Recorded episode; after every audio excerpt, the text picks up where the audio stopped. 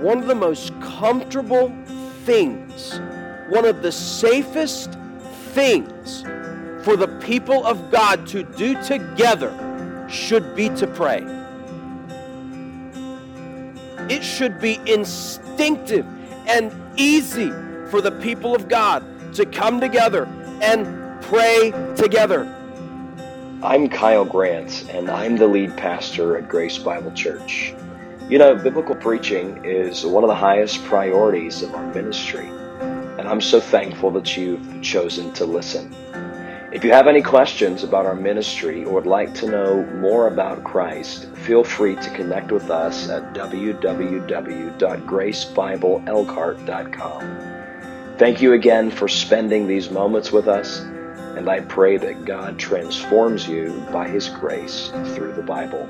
Turn with me, if you will, to Acts 2. Today's going to be one of those messages where I'm going to read a lot of scripture. There's not the expectation that you should turn to all of them. In your note taking, I would recommend to you as you see the points come up, perhaps just write the references next to the points in your notes and maybe look them up later. I'm going to read most of them, but if we turn to each of them, we will probably fail in time that we need to get through.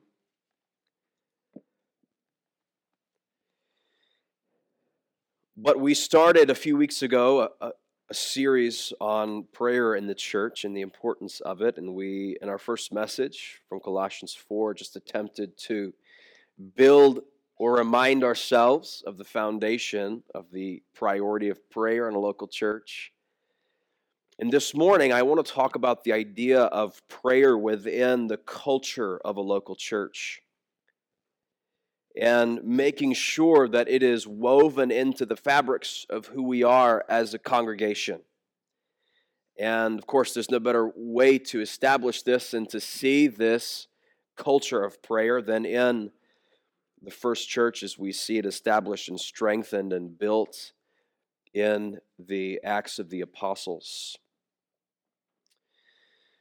This idea of culture is with a basic definition is the customary beliefs and social forms and material traits of a religious or social group, or that's at least how Dr. Webster describes it.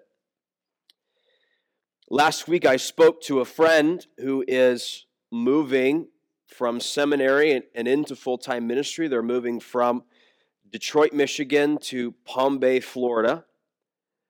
And so they are uh, moving to warmer weather, certainly. And I told him, we were talking about ministry, and I told him, I said, you know, when you get there, it's going to be one of your top priorities to learn two cultures. Learn two cultures. And the first culture is obviously the one where he finds himself geographically, because that, that will directly affect his ministry. It informs his ministry. And obviously, the second culture that he should learn is that of the church. Every church has a different local culture. Every church has a different makeup. Every church has a different personality. And obviously, we should pray that the culture of the church is, is clearly biblical. I was a Southerner who moved to the Midwest, and he's a Midwesterner moving south. He was originally raised in Ohio. So, being the inverse of a Midwesterner moving south, I was able to speak with some experience and think about with some experience what it means to change cultures. Um, in the South, they speak differently than in the Midwest. They speak the same language, but they speak differently. The Midwest is a place where many people won't spend a few hours on an airplane, but they'll spend hours in the woods hunting for mushrooms. And in the South, they, they hunt very differently. One of my experiences in moving to the Midwest is, especially this year in the Midwest, is that everybody can fix everything. They can just go out to the garage and find the part that they need that they already have and fix whatever the problem is. In the South, they can fix everything as well with duct tape. The tool is fairly universal. It's silver and it comes on a roll. changes, changes your life. It is true that when we think about culture and understanding a culture affects what we do around the people in that culture, cause us to think about the differently about the people in that culture. And as a pastor and as people, and as one of your brothers, and as you, as my brothers and sisters, it is our primary priority as a local church to make sure the culture is clearly and definitively biblical. Because there may be cultures or there may be things or aspects about a culture in a church that may even be a good thing. But a good thing might not always be a biblical thing. And, and we need to make sure that as we think about the culture of Grace Bible Church, and as you think about the culture of your church, maybe just start to think through in your mind how would you describe Grace Bible Church as a culture? I'm sure many things would come to your mind. I'm sure the word loving or gen- the words loving or generous or friendly or welcoming would come to your mind. And I believe that those are good descriptions, accurate descriptions. I would hope words like biblical would come to your mind. We're, we're, we're devoted, not perfectly, but we're devoted to the scriptures. What takes place at this pulpit, what takes place in our singing, what takes place in our encouragement, what takes place in our, our youth ministry and our children's ministry, we're devoted to a, a, a culture of ministry that is expressly and clearly biblical. And I would hope that as you think about the culture of your church, Grace Bible Church, we would say that woven in the fabric of our culture is the priority of prayer. I would hope.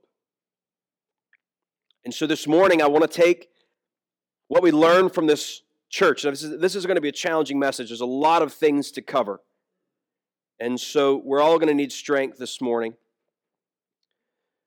I would hope that we take our cues, our biblical cues, that we would learn in our example from this first church as we think about the culture of prayer. You're in Acts chapter 2, and I want to look at verse uh, 42 down to the end of the chapter together, just because 42 to 47 really kind of give us the, the main priorities of this church. So, just to catch you up on where we are, we've gone through the book of Acts much together uh, in my time teaching the word. But uh, just to catch you up on where we are in the book of Acts, Jesus has left. Remember, Jesus makes this, this great prediction uh, that the apostles, the disciples would be filled with the Holy, with the Holy Spirit. Um, and they are. The beginning of chapter 2, they're all together praying, by the way.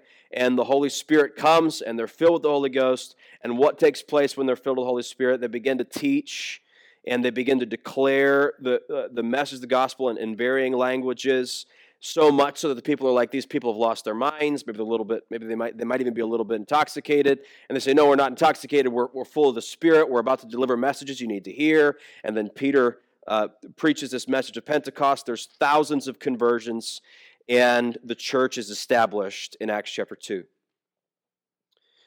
um, and so beginning in verses 42 to 47 or we find ourselves in verse 42 to 47 we see the priorities of this church that's just been founded when I say this church that's been founded, we're talking about this church, this local church in Jerusalem, and the church of God that is founded, the New Testament church. So read with me verse 42. And they devoted themselves to the apostles' teaching and the fellowship, to the breaking of bread and prayers, and the prayers. Verse 43 And awe came upon every soul and many wonders and signs were being done through the apostles, and all who believed were together and had all things in common. And they were selling their possessions and belonging and distributing belongings and distributing the proceeds to all, as any had need. And day by day, attending the temple together and breaking bread in their homes, they received their food with glad and generous hearts, praising God and having favor with all the people. And the Lord added to their number day by day those who were being saved. So you see in verse 42 the things that they were devoted to. They were devoted themselves to the apostles' teaching and the fellowship, to the breaking of bread and prayers. Um, just to just to sum up verse 42 they devoted themselves to the apostles teaching that's obviously the doctrine that would be taught the doctrine of christ specifically fellowship that's time together and breaking of bread this is the lord's table and the prayers they were devoted to the prayers notice he doesn't just say prayers he says the prayers this is the idea that they had prayers that they would pray together that were either written out by the apostles or provided from them uh, by church leaders, maybe even formed by the Old Testament. But you see right off the bat that within the culture of the church was prayer. And I want to show you from not just this verse, but throughout the whole book, that everything to which the church is committed is undergirded, is strengthened by a culture, a default to prayer by the apostles and by the believers in the church. The Acts, this book, provides for us several patterns of prayer.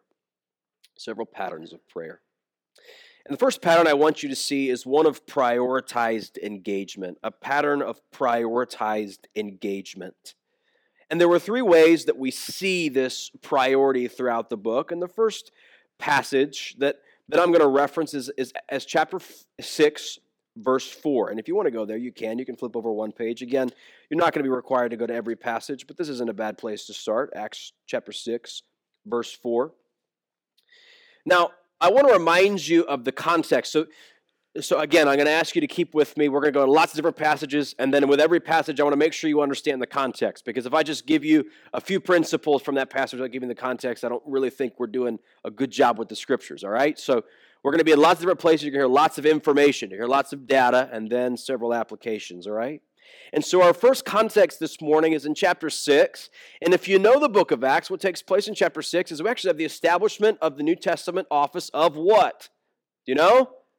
Deacons, right. And, and deacons were formed actually out of a personnel problem. Okay?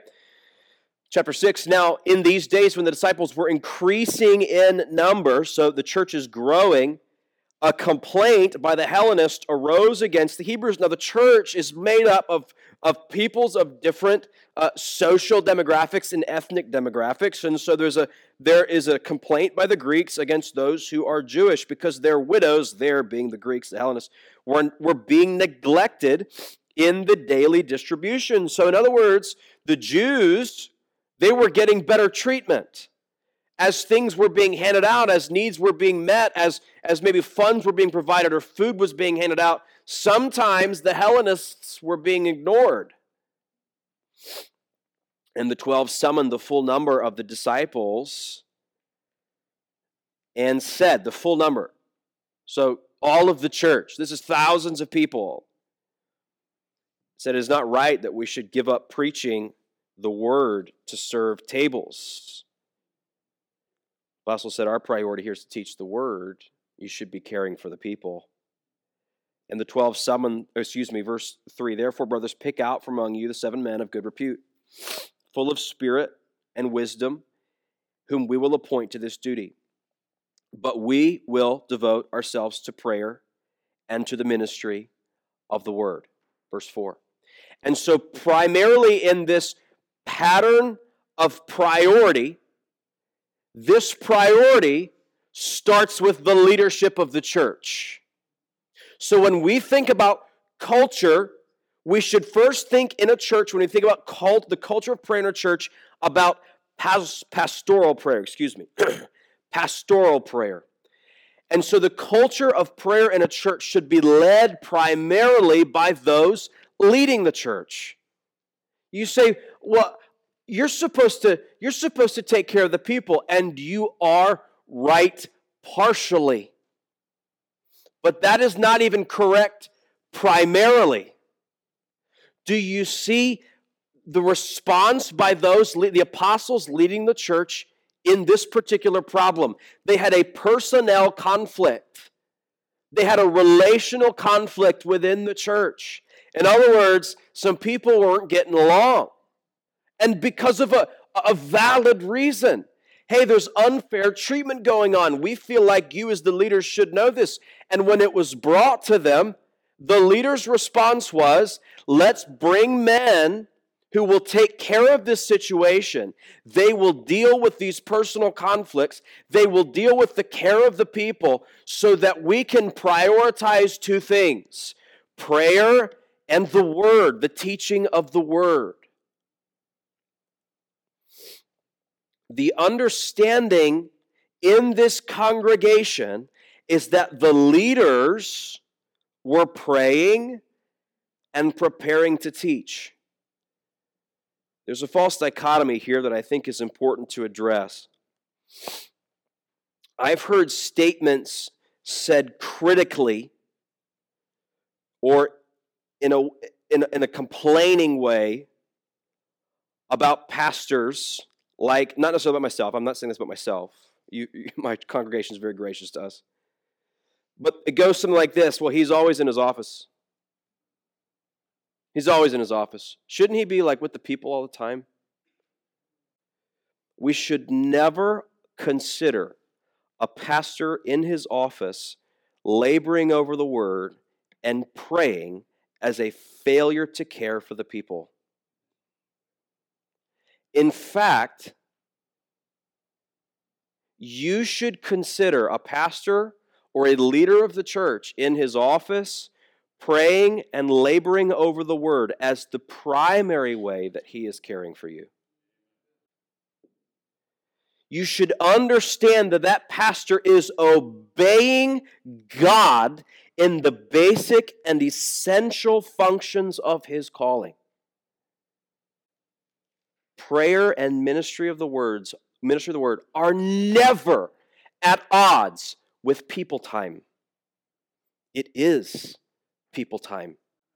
Now, do not misunderstand me. I'm not saying I'm just going to shut my office door and never see you anymore. That's not what I'm saying.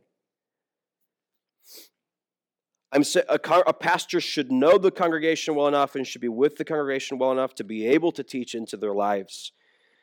But don't ever walk by a pastor's office door and resent that it is shut. Thank the Lord that he's obeying God and He's caring for you in that way. I'm not speaking out of personal criticism again. I'm just reminding us that within the culture of prayer here, the culture of prayer is led pastorally. And this is something, I think I told you this last, uh, last time we addressed this. This is something the Lord has been rebuking me in my own heart. Much of this series has grown out of the Lord's growing in me. And things I should have been doing better, and things I should have uh, been doing sooner. And so hopefully you've noticed even in little ways, like when I say, if you need something, please fill out that, that, that card in front of you. We'll pray for you. Few weeks ago, when I preached this first message on prayer, there were just a few times, just right there in that moment, after the service, we're praying, our people were praying together. And it was like immediately when the Lord works in the leadership of a congregation, when the Spirit works in the leadership of a congregation, when the Spirit rebukes the leadership of a congregation, the Spirit is not doing things on accident, and the people will and should follow. It was amazing to see. It was, it was wonderful to see. So, within the culture of prioritized prayer, it starts pastorally. We will devote ourselves to prayer and to the ministry of the word. Secondly, within this culture of prioritized prayer, just engaging in prayer, there's pastoral prayer, but we also see pattern for us in the book of Acts a commitment to personal prayer chapter 3, verse 1. Now Peter and John were going up to the temple at the hour of prayer, the ninth hour. Peter and John begin this context in chapter 3 of teaching and then eventually persecution in chapter 3. They go up to the temple committed to their personal, not just Judaistic, but their personal commitment in prayer. Chapter 10, verse 9 The next day, as they were on their journey and approaching the city, Peter went up on the housetop about the sixth hour to The apostles understood that strengthening their ministry, founding their ministry, was this priority that I must go to the Lord. I must seek the power of God. We must submit ourselves to the Spirit. And so, this first point, pastoral prayer, excuse me, was, was, was more for us. We, as pastors, as leaders of the church, must commit ourselves to prayer and to the ministry of the word. But this idea of personal prayer is, is to all believers. That we recognize that going about our service, we need to be strengthened and founded by this idea that I've got to be praying in everything I'm doing. Peter and John are going about the work of the ministry, and, and they still set a time, set aside disciplined times to pray. Set times to pray. Now, remember, we talked two weeks ago about, about this idea of it's good to have seasons of prayer. But do you remember the, the, the idea that Paul is communicating in Colossians 4 that we studied, in, in Romans 12 that we studied? Pray consistently, pray persistently, have a posture of prayer. Be constantly praying no matter what you're doing. And so we see pattern for us this idea of personal prayer. So now I just ask you, brother and sister, how are you doing? I hope, and I say this as lovingly as possible, I hope when someone asks you what your prayer life is like, I hope you always say, oh man, it needs to be better. There are very few questions in our sanctification that when someone asks you how it's going, should you say, I feel like I'm really doing well. Does that question, does that make sense what I just said? Because most of the time when someone asks us about our spiritual life and say, how's this going? How are you growing in this way? We should always have the humble response, man, I've got a long way to go. And mean it, not just say it. Not do this like, oh, I, I'm praying that the Lord's growing me because I, I, that's just trying, don't try to appear spiritual with your answers. Be honest before the Lord. How are you doing in your personal commitment to prayer? If we've ever feel like we've got it figured out, I guarantee you we have not. If we ever feel like we've reached it, that is absolute proof that we have not reached it. That just means we've reached whatever standard for ourselves we've reached. That just means, that just proves that we have a, a level of pride that if we think we can, we can reach, we can measure up to it, then we're happy with ourselves. I've never met a true praying person, a true prayer warrior who says, I'm a good prayer. Never heard that. It's like humility. You're never going to hear a humble person say they're humble. I spoke one time at our church in New Hampshire, and uh, they asked me to speak on prayer, and I, I literally started the message by saying, you know, um, being asked to speak on prayer is a little bit like being asked to speak on humility. You just you're never really qualified, right? And then the next year, I don't know if they did it as a joke or if it was just whatever the sermon calendar was, but the next year they were speaking on prayer. They were doing a series on prayer again, and they gave me the topic of humble prayer. And I was like, "You got the you got the wrong guy for this." How are you doing? Do you have a posture of prayer and personal discipline to pray? Or do you pray three times a day? breakfast, lunch, and dinner. There's a lot of Americans who talk to their pets more than they talk to God. And it's like their pet's going to speak back to them or something. There's a lot of people, a lot of Christians, who at night when they put their kids to bed They're just trying to get into bed so they can go about their thing. Just got, got to get the kids in bed so I can have some time to ourselves or to my with my spouse. So they don't teach their kids to pray.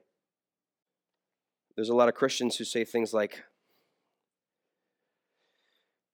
you know, I I was going to attend that service, I was going to attend that Bible study, but I was hoping for more Bible study time, and they just end up praying.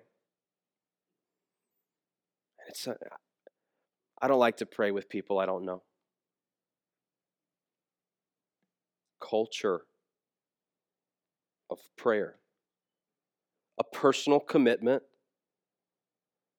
to something that we do as one people and then we have this idea of praying together, partnering in prayer.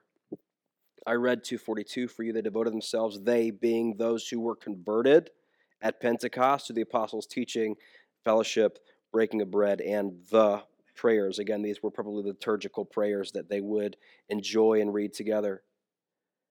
Acts 16, verse 16, they were, as we were going to a place of prayer, as we. This is one of the few times that Luke actually refers to himself and the other followers in the book as we were going to a place of prayer. We were committed to praying together. This is, of course, the, the miracle where, where Paul cast the demon from the, uh, the slave girl. So we have this idea of pastoral prayer, this idea of personal prayer, this idea of praying together. And I guarantee you, you'll be less likely to pray with other people if you're not praying yourself. You will not see the priority of praying with your congregation if you do not see the priority of praying by yourself on your own in your own sanctification. It's not going to happen. And that is both a low view of prayer and of your church. Now, listen, I, I understand. I, I'm not trying to sound uncompassionate. I understand there are varying comfort levels in a group of people who are praying together. I, I understand that. I really do. You know, I'm not comfortable praying with people I don't know. I, you know, I'm not, or whatever. And I know there's, you may, maybe there's a new believer. You might be a new believer. You might be a young believer, or whatever. And you're like, I'm. What if I don't say the right things, or whatever? And there's nerves. You're not talking for those other people. You're talking for one listener. One. And if other people you are praying with in that group, let's say we have on Wednesday nights, I break you up into groups and you're praying. We do that every, we do that most Wednesdays. Um, and you're praying with people, maybe you've never met them. You say, I'm uncomfortable around this group. I, I don't know what to I don't know say or whatever. If if they're praying like they're they should, they're not criticizing your prayer. They're not saying, Oh, I, I wouldn't have said it that way. What they think doesn't matter. And if they're listening and engaged like they're sh- they should, they're just saying yes, amen, amen throughout your prayer.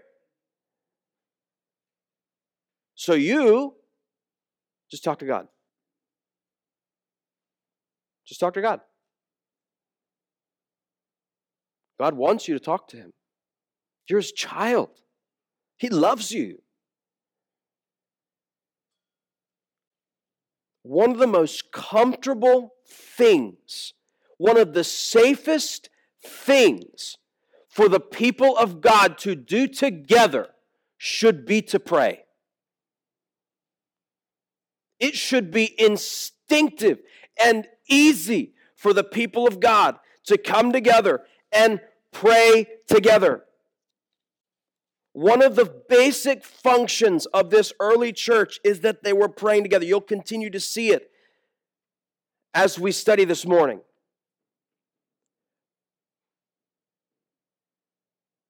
Not one of us should have a place in the family of God. Do you understand that? Not one of us. You shouldn't have a place in the family of God, neither should I. It's undeserved, unmerited grace that we are in the family of God. But not only that, we don't deserve to all be here. Not, not one of us deserves the grace of God, but this whole group of individuals, this whole group of believers, everyone watching online, we as a group don't deserve the grace of God. So, as individuals, we don't, and as one collected unit, we don't. But we have received the spirit of adoption whereby we cry, Abba, Father. And so, though I have no goodness in me or merit sufficient to bribe or persuade God to listen to me, and neither do you, God, by His grace, has made us His Father by adopting us as His children, and we who were abundantly wicked and deserving only to cry for mercy, now may stand before the throne room of God with the Father and cry for anything that we need. I should only have the right to cry for mercy. But he says, ask. Ask. Come. And we who are confined by endless limitations may seek the source of limitless strength. And we who have formerly we had formerly no right to ask for anything are now given the right to ask for mountain moving faith, exceeding abundant acts beyond anything that we can imagine or comprehend. You can do that. But you know what's even more awesome than that? We can do it together, with one another for one another, talking to our God together as a family, accessing our Father together as a family. And as a father delighting in the love his children express to one another, so the Father delights to hear his children with one voice bringing praise and requests to him.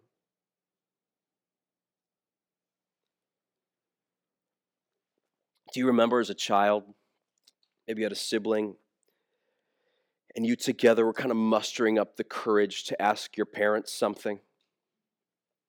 It's like, oh, we, we should ask him this. Maybe something you, you wanted, it was a, a gift that you thought you could enjoy together, or maybe it was a, maybe you were teenagers or something you wanted to do together, and so you had asked permission, and so you were kind of mustering up the courage to get it. You had this request you wanted to make.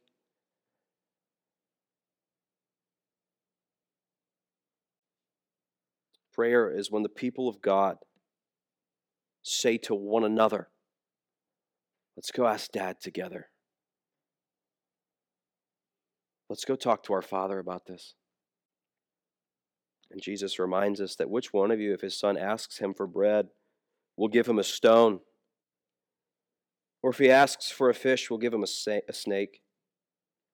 If you then, who are evil, know how to give good gifts to your children, how much more will your Father who is in heaven give good things to those who ask him? Brothers and sisters, let's let's talk to our Father together. Let's pray together. Let's go to him for one another with one another. Do you know the prayer needs of the person in your pew?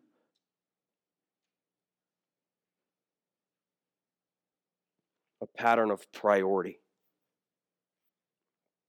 Secondly, we find in the book of Acts a pattern of persistence, a pattern of persistent engagement in prayer. This is something they did regularly. So it's something they gave priority to, and it's something they gave time to because you will give time to the things that you consider to be priorities. I want to show you two primary ways that we see their persistence. First of all, they prayed in times of ministry transition. They prayed in times of ministry transition. Specifically, I'm thinking about our ministry. And as we think about, as our ministry progresses, I think as our ministry moves forward, as the culture of a church grows, and there will be times when things need to be done at Grace Bible Church, decisions that need to be made. We see a pattern of prayer in times of transition in the book of Acts. Often it involves personnel, people, or leadership. The first time we see this is in chapter 1. They've got a disciple to replace, remember? Because one of them has betrayed Christ. And they put forward two Joseph called Barsabbas, who was also called Justus, and Matthias. And they prayed and said, You, Lord, this is verse 24, you, Lord, who know the hearts of all, show which one of these two you have chosen to take place in this ministry and apostleship from which Judas has turned aside to go to his own place. We've already mentioned that in this time of of they made a personnel change in praying for the deacons. So in chapter 1, they're praying of the replacement of an apostle. In chapter 6, they're praying that God would appoint the right men, or they, they're, they're praying that, that the people would appoint the right men so they, as pastors, could devote themselves to the prayer and the ministry of the word. Chapter 13. And they were in the church at Antioch, prophets and teachers Barnabas, Simeon, who was called Niger, Lucius of Cyrene, Manaen, a lifelong friend of Herod the Tetrarch, and Saul. While they were worshiping the Lord and fasting, the Holy Spirit said, Set apart for me Barnabas and Saul for the work I have called them. Then, after fasting and praying, they laid their hands on them and sent them off. So, when Paul and Barnabas are sent off for ministry, when they, when they launch missionaries out, there's a time of praying chapter 14, verse 23 And when they'd appointed elders for them in every church with prayer and fasting, they committed them to the Lord in whom they'd believed. And so when local churches were established, and the team of apostles were sent out, and they would appoint elders in a local church, they did it with prayer. If you study the book of Acts, you will find that a church that raises up leadership without prayer is starting off on poor footing.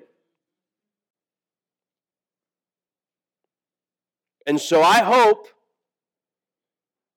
when you vote for deacons, you've prayed about it. Hope. Do you remember this is this is top-down leadership. Do you remember when Pastor Fisher laid out the plan for pastoral transition? Do you remember what it was called? Prayer plan. Because when a church raises up leadership, it should be done with prayer. And so, I don't know what pastors the Lord will bring to Grace Bible Church. I guarantee you, when we brought on the Weldons, they were praying and we were praying and you were praying. I don't know what pastors the, the Lord will bless us with a Grace Bible Church. But I, I know. Uh, I know other churches, and, and they go through, they, pastors are on rotation because they're just trying to get talent in, they're just trying to get a warm body in, and it's just trying to fill a position. And that's not primarily a problem with the pastor that they've hired, it's a problem with the pastors that are already there. Not saying, let's pray about this. With the people and leadership that are already there. When the, if, when the people, with the people in the congregation who are saying, if we're going to make leadership changes, if we're going to make personnel changes, we can't do it without prayer. God put the right person in the right place. Now, when you pray that, He may appoint you. Lord, put the right person in the right place and then a pastor comes and says, Hey, have you thought about teaching Sunday school? And you, and you thought, No, I meant someone else. God put the right person in the right place. Hey, we've got this new ministry starting. I think the Lord's gifted you to do this. You should be praying that God puts the right people in the right place at Grace Bible Church, And you should be praying humbly enough to acknowledge it if it's you. They prayed in times of ministry transition. We see it in personnel, but we also see it at a massive theological point, and not just the book, but in the New Testament. Remember what takes place in Acts chapter 10 is that we're moving from not just a ministry primarily that's being launched out into the Jewish ministry, but when Peter begins this massive ministry in the regions and hearts of the Gentiles. At Caesarea, there was a, chapter 10, verse 1, there was a man named Cornelius, a centurion. A centurion. I, I just I just want to stop on this for a second. And I know we're running out of time, but I want to stop on this for a second. We don't have an evening service, so I can go as long as I want. Um, you think there are people in this church who are different than you, and that's awesome. The church should be diverse. Churches should be diverse, right? There are people in this church different from you. I'm I'm different. I know that. I think everyone else is weird and I'm normal. The church is made of people who are different. But but did you read that line? A centurion. So in this church, there were Jewish people and a former Roman soldier. And if you know anything about that relationship, it's not a good one. Remember, the Jews wanted to be freed from the Romans. That's why they thought Jesus came, was to overflow, overthrow Roman oppression. And so you sit down on a pew next to you with someone who has personality differences. They would sit down on whatever they sat down upon next to someone that, by all intents and purposes, and by the way that they were raised culturally, they should hate. That's how diverse this church was. But the Spirit of God brings them together. The church is pretty awesome. A devout man, verse 2, who feared God with all his household, gave alms generously to the people, and prayed continually to God. About the ninth hour of the day, he saw clearly in a vision an angel of God come to him and say to him, Cornelius. And he stared at him in terror. What is it, Lord? And he said to him, Your prayers and alms have ascended as a memorial before God. And now send men to Joppa and bring Simon, who is called Peter. So Peter goes, and we have this transition that takes place from chapters 1 to chapter 9, which was primarily a ministry in Jerusalem of the Jews to the ministry that's going to spread now out into the Gentiles, Judea, Samaria, uttermost parts of the earth. But do you note the reason the angel gives? You prayed, and God heard it. And so now the gospel is going to go forth to all peoples. Which means these prayers didn't just cross social boundaries, it caused the gospel moving to the known world. And the effects of the gospel, the transformation of the gospel, the salvation of the gospel, the freedom of the gospel, settling in the hearts of all peoples. Because he prayed.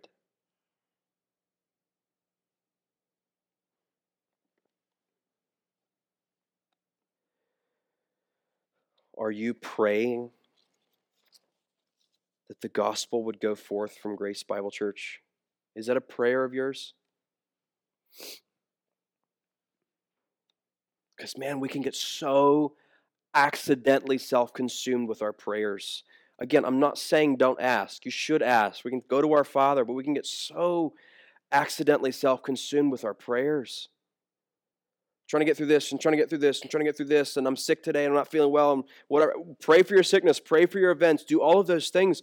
But when was the last time you actually had a dedicated time in prayer where you said, I'm going to bring before the Lord my church and I'm going to say, God, would you send the gospel to all peoples? And God in the in his throne room hears the voices as one, the voices of Grace Bible Church rising up before him into his hearing that he would grow the gospel from this place and that it would settle in our hearts as believers and that we would be transformed by it, that we would love it, that we would cherish this gospel so much so that we would talk to people who don't have it. Is it a prayer on your heart and your mind that God would use your church not just for you, but that the gospel would go from this place? And that from Grace Bible Church, we would become, and that in Grace Bible Church, we would become an evidence, an example of what happens when diverse people, all tribes and tongues and nations, and people of different social backgrounds, ethnic backgrounds, whatever kind of demographic, are gathered together. And when people ask why, we say, well, the gospel goes forth because people pray. We pray. That's what happens.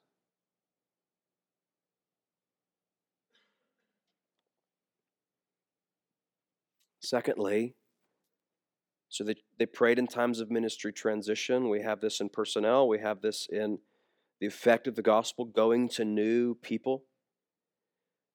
They prayed in times of ministry testing.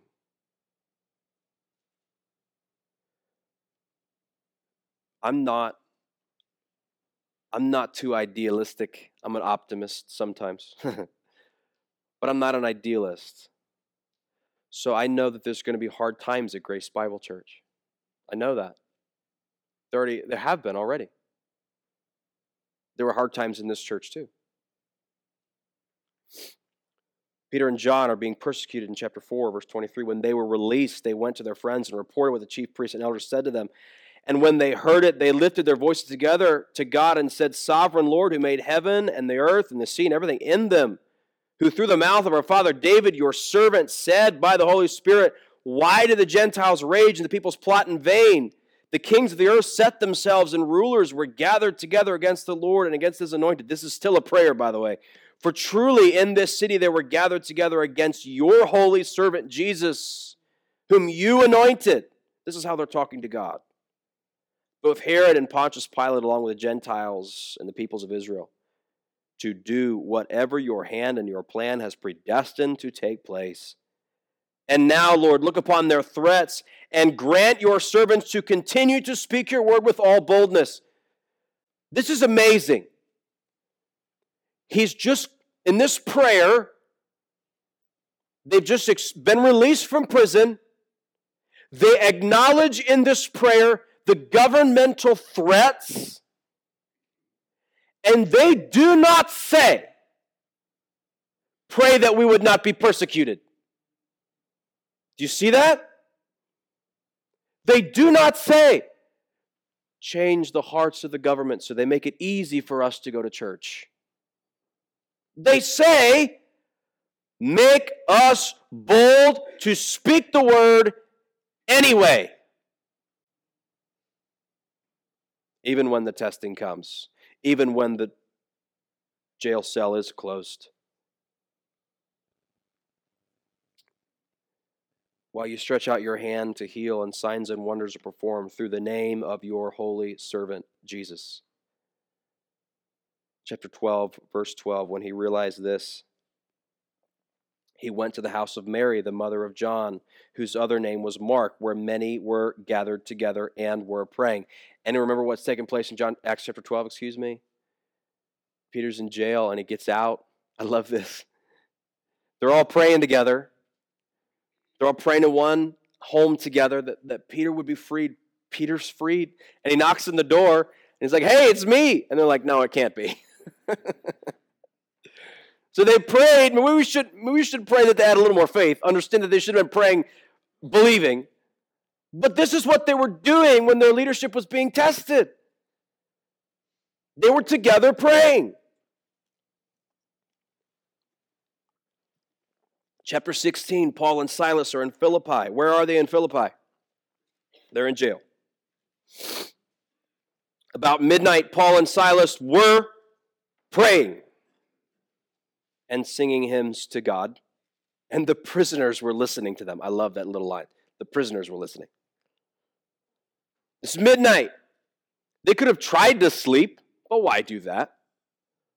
Why try to sleep at midnight when you could be praying for strength and singing praises to the Lord? And of course, you know what takes place there. God miraculously saves them. Now, listen. God, if you study the book of Acts, you study the, the persecution, especially what Paul describes in 2 Corinthians 12, God doesn't save his children from persecution just because God is nice to his children. He saves them from persecution and he releases them from jail miraculously so that they can keep going. It's not like, all right, the doors are open to the jail in, in, in, in Philippi now, so you can go home and get some rest. So the doors are open, so you can go do more work. And so, as we have work to do, even in times of ministry, trial, and testing, let us not pray that, let, or let us make sure that those times of trial and those times of testing do not slow us, but that we pray that as we come through those times of trial and testing, we have strength to keep going. And this is where I want to end just very quickly. We see a pattern of the powerful effects of prayer a pattern of the powerful effects of prayer. I just read chapter 4, but I didn't read the end of verse of, of, of, of, I didn't read verse 31. Remember? So so in chapter 4 they're released from prison and they pray that the Lord would would give them boldness to continue to speak the the message of the gospel. And what happens? Verse 31. And when they had prayed, the place in which they were gathered together was shaken and they were all filled with the Holy Spirit, and they continued to speak the word of God with boldness. They prayed that God would make them bold, and guess what? He did. So, one of the powerful effects of prayer is that it causes us to overcome our gospel fears. It gives us courage in our mission. So it emboldened them to speak the gospel, and it built the church through that gospel. The story is told of a man who went to visit Spurgeon on a Sunday evening service. Spurgeon would have Sunday morning for his congregation, and he would invite, he would actually ask unbelievers not to come until Sunday evening. And so one time or one day a, a believer came and said, Where are your where are your Christians? These are all unbelievers on a Sunday evening. Where, where are your brothers and sisters? Spurgeon said, Come with me. And they walked downstairs to the boiler room. I said, They're right here. And they're all on their knees praying. Because upstairs, there were a bunch of people who hadn't claimed the name of Jesus. And I hope, I hope that as you think about Sunday morning, as you think about your neighbors, as you think about the people around you, and as we think about reaching people here, it might not be in a boiler room, but we can have confidence to know the people of God are together. They're in their own closets. They're on their knees in their own living rooms. And they're praying for the people here who may not have yet claimed the name of Jesus. And they're praying together, knowing that we as a family can go to God together, speak to our Father together. Because it's just the culture of Grace Bible Church, just what we do. It's just who we are. My prayer is that we get so good at this I don't even have to have dedicated times of pulpit time for preaching. I, I still will. But we're so good at it, you don't even need it. That's my prayer. It's just what we do. And when's a better time to start than now? So let's pray. Lord, teach us to pray. We need it. We ask you through Christ for his glory. Amen.